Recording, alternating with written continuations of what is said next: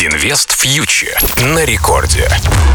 Всем привет! Это Кира Юхтенко и шоу для тех, кто уже инвестирует или только собирается начать. Давайте обсудим самые актуальные события из мира финансовых рынков, подведем итоги уходящего мая и постараемся деликатно заглянуть вперед. Ну что ж, май заканчивается, и примечательно, что поговорка «Sell in May» на этот раз не сработала. Об этом ясно говорят графики основных мировых индексов. Так, эс энд пи пятьсот все-таки удерживается в положительной зоне по итогам этого волатильного и совсем не скучного мая. Опасения по поводу высокой инфляции постепенно ушли на второй план. Инвесторы явно нацелились на продолжение роста экономики. Пока всеми любимые акции группы Фанг стоят на месте, растут некоторые из стоимостных акций – Ford, General Electric, Boeing, United Airlines. На прогнозах компаний и новостях о крупных проектах котировки взлетают вверх. Впечатляет рост акций Ford, которые за месяц прибавили почти тридцать пять процентов, хотя еще совсем недавно Ford буквально хоронили. Компания в этом месяце представила и новый электропикап, и озвучила свои планы по производству. В компании прогнозируют, что к две тысячи тридцатому году продажи электрокаров в мире достигнут сорок процентов от общего числа продаж авто. Речь идет, конечно, о бизнесе самого Форда. В то же время происходит просто сумасшедший рост на новостях в отдельных акциях. Яркий пример – это рост Virgin Galactic на успешном запуске ракетоплана в прошлые выходные. Virgin Galactic – это, конечно, одна из самых популярных бумаг среди а, инвесторов, но надо понимать, что и одна из самых рискованных.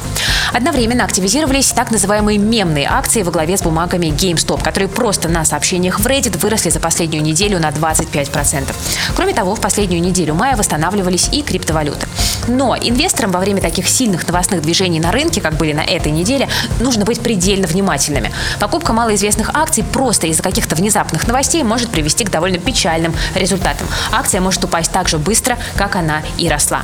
В целом, динамика месяца говорит о том, что в мае произошла перебалансировка портфелей в пользу акций стоимости. Нельзя сказать, что акции Фанг стали никому не интересны. Нет, они остаются в портфелях фондов, но приток новых средств направляется сейчас на покупки акций стоимости.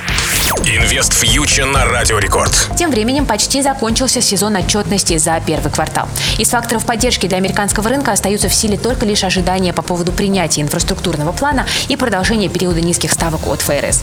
На сильный рост акций и индексов в июне рассчитывать, наверное, не стоит. Финансовые рынки обычно отыгрывают восстановление экономики заранее, а по факту реализации ожиданий нередко происходит фиксация прибыли. Как говорится, покупай на слухах, продавай на фактах. А что в России? В России все неплохо. Смотрите, у нас растет промпроизводство, снижается безработица. Министерство рапортует о неожиданном росте, и даже Всемирный банк повышает прогноз по вэ вэ пэ России на две тысячи двадцать первый год. А тем временем Центральный банк Российской Федерации увеличивает свои резервы в долларах до рекордных шестисот миллиардов. И в связи с этим рубль даже остановил свое укрепление и стабилизировался вблизи отметки семьдесят три целых пять десятых за доллар.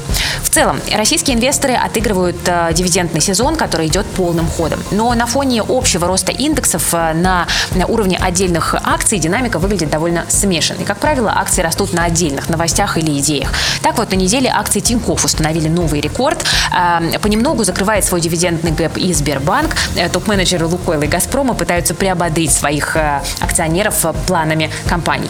Ну, а впереди у нас довольно важные события. Со второго июня стартует Петербургский международный экономический форум ПМЭФ, где руководители страны озвучат планы по инвестициям в экономику. В середине месяца состоятся долгожданные переговоры Путина и Байдена. Пока и российские, и американские инвесторы отыгрывают ожидания. А что будет по факту, никто не знает. Поживем, увидим.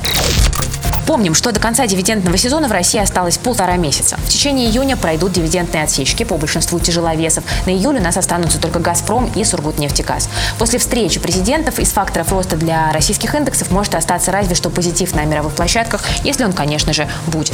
А вот риски ослабления рубля и снижения цен на сырьевые товары сохраняются. И это, кстати, уже отражается в котировках акций российских металлургов. Друзья, это была Кира Юхтенко специально для Радио Рекорд. Присоединяйтесь к нашему проекту Invest Future на YouTube и в Telegram. Инвестируйте с умом, берегите себя и свои деньги. Invest Future на Радио Рекорд.